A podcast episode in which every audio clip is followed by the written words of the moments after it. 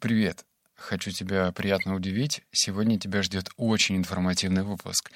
Э, разбор этой книги точно будет относиться к практической литературе. То есть те выводы, которые ты услышишь, ты можешь внедрить здесь и сейчас. Более того, э, наверное, вывода три внедряются совершенно без бюджета. А в кризисное время, мне кажется, это очень актуальная тема. Итак, у меня 11 выводов. Это разбор книги под номером 107 «Продавая незримое». Начнем с простых и потихонечку будем двигаться к основным частям. Но, скорее всего, мне, наверное, не получится вставлять какие-то жизненные истории, потому что выводов действительно много. Вывод первый. Есть теория, что взмах бабочки может вызвать ураган в другой части мира — Тогда почему мы не верим, что маленькие изменения могут привести к большим результатам? Я этот вывод выписал для себя, потому что такая парадоксальная вещь, понятна на абстрактных примерах, даже есть такой фильм, но когда ты задумываешься об этом в рамках бизнеса, то мир переворачивается сверху на голову. Так что помню, что одно маленькое изменение на самом деле может привести к серьезным изменениям даже если тебе кажется это неочевидным. Пункт номер два. Не думайте о том, как сделать что-то лучше, думайте о том, как сделать иначе.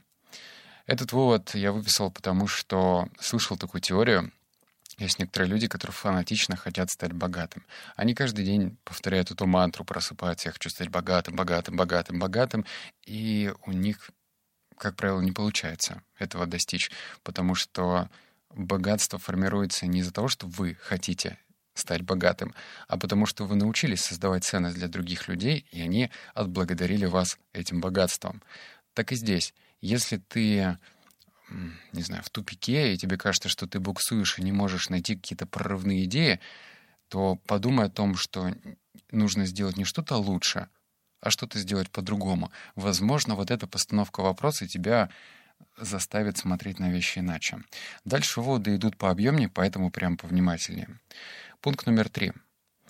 «Не открывай лавку, если не умеешь улыбаться», гласит старинная еврейская пословица, и этот совет применим каждому в вашей компании. Самый простой, быстрый и лучший способ маркетинга вашей услуги зависит от ваших подчиненных. Каждый из них должен знать, что любое его действие является частью маркетинга, от которого зависит общий успех. Проверьте каждый шаг — от того, как отвечает на звонки ваш секретарь, до формы оформления счета. И спросите себя, что можно сделать иначе, чтобы привлечь и удержать больше клиентов. Все, конец. Это вывод охереть какой практически. Я прочитал, выписал его в заметке, потом написал всем своим сотрудникам, что нужно внести изменения. На следующее утро я проснулся и четко проверил весь скрипт общения с потенциальными клиентами.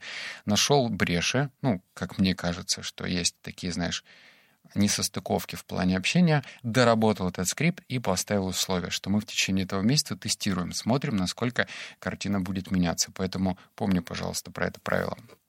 Пункт номер четыре.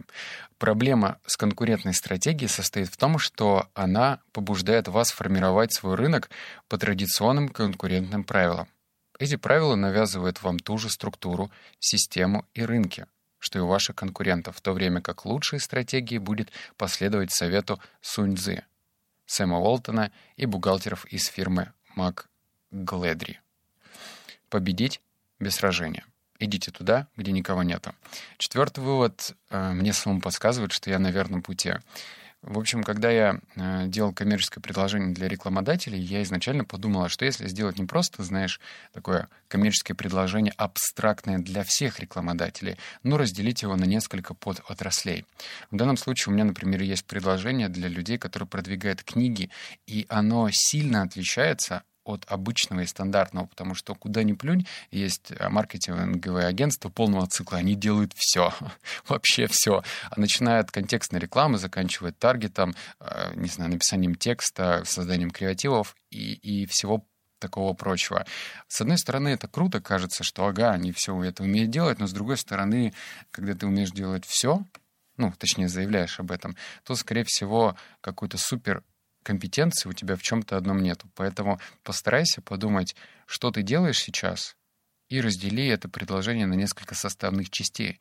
И помни, нужно победить без сражения. Пункт номер пять. Я больше тебе примеров привел, но у нас много выводов. Изучите ваши точки соприкосновения. Для начала изучите каждую точку, в которой ваша компания входит в контакт с потенциальным потребителем. Обычно таких точек обнаруживается не так уж много.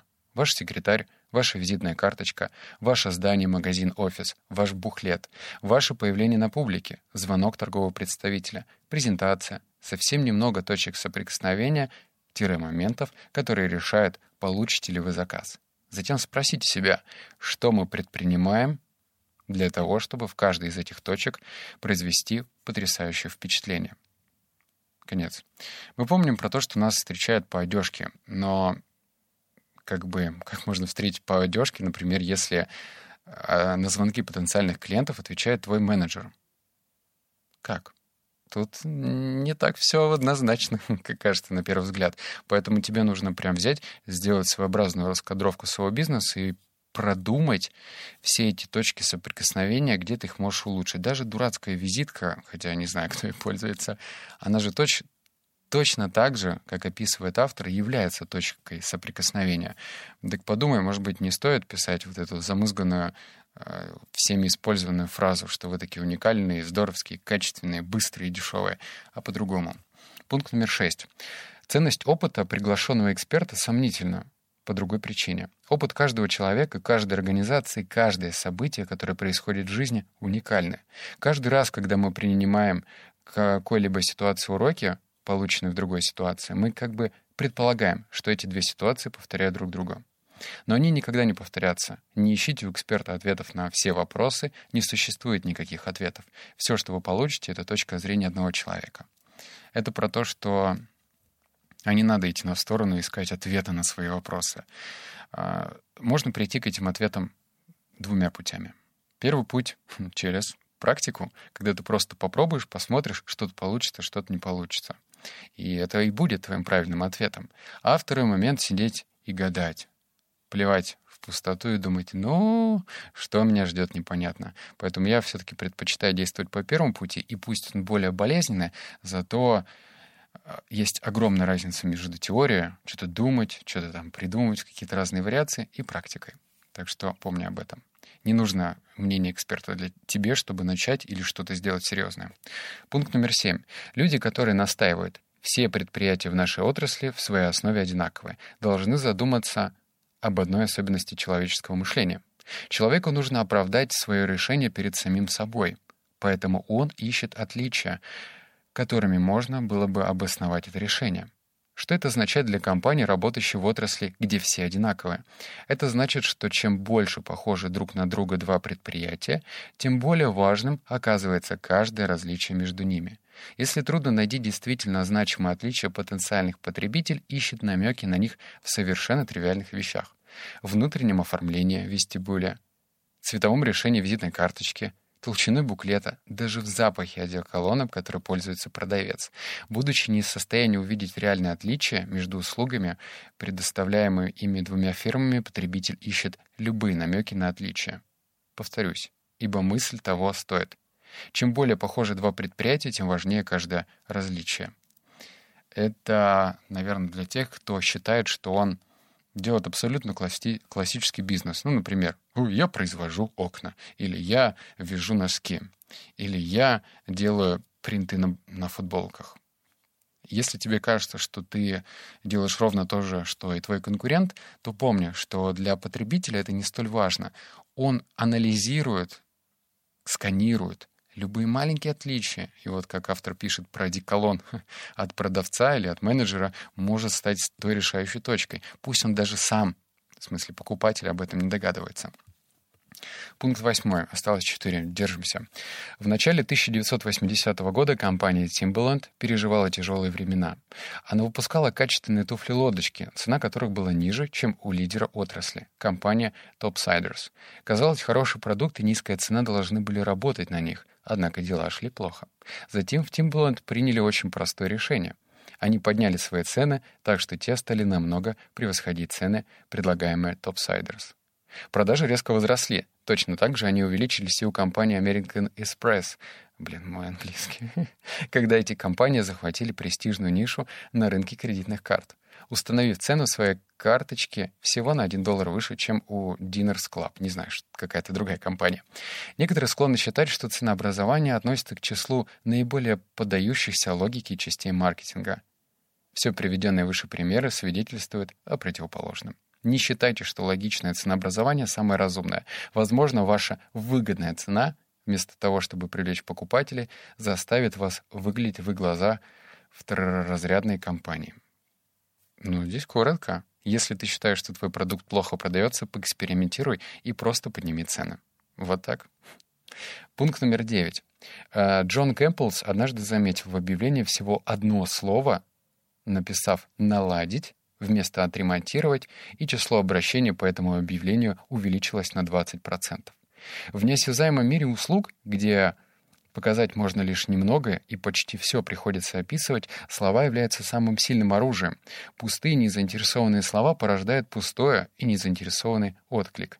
Или не порождают и такого. Свежие, энергичные, действенные слова могут не только описать реальность. Подобно речи Линкольна, такие слова могут изменить реальность, придать ей форму или вообще создать новую иную реальность.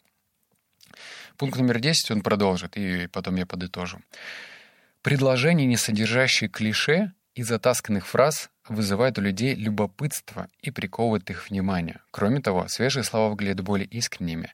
Они кажутся тем, что на самом деле думают говорящие, а не бессмысленным пересказанным того, что говорящий читал или слышал где-то еще, причем много раз. Клише и избытые фразы утомляют людей, а как сказал однажды Дэвид Агилви, вы не можете утомить кого-то до такой степени, чтобы он купил ваш товар. Ну, подытожу два вывода.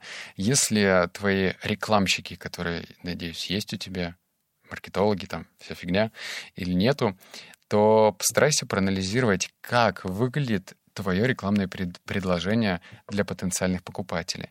Если ты видишь все эти заезженные слова, которые повторяются у всех, то что-то ты делаешь точно не так. Пора менять, пора даже просто экспериментировать. Как видишь, в самом начале я говорил, что многие из этих инструментов можно принимать без бюджета. Ну, например, точки соприкосновения. То есть, как общается твой секретарь, как общается твой менеджер. Это можно подкорректировать. То же самое и здесь. Попробуй в будущих рекламных буклетах изменить подход, изменить слова, и ты будешь уже отличаться в глазах потенциального покупателя. Пункт номер одиннадцатый. Финальный. Держимся. Что способствует продаже? Самое привлекательное сообщение, которое вы можете, каким бы то ни было способом, донести до потенциального потребителя, говорит совсем не о том, что у вас есть замечательный товар, который вы хотите ему продать. Оно звучит следующим образом. «Я понимаю, в чем вы нуждаетесь». Фраза, начинающая со слов «у нас есть», говорит о вас. Фраза, начинающая со слов «я понимаю», говорит о единственном участнике сделки, который на самом деле имеет значение о вашем покупателе. Выяснить, чего они хотят, в чем нуждаются, узнайте, что они за люди.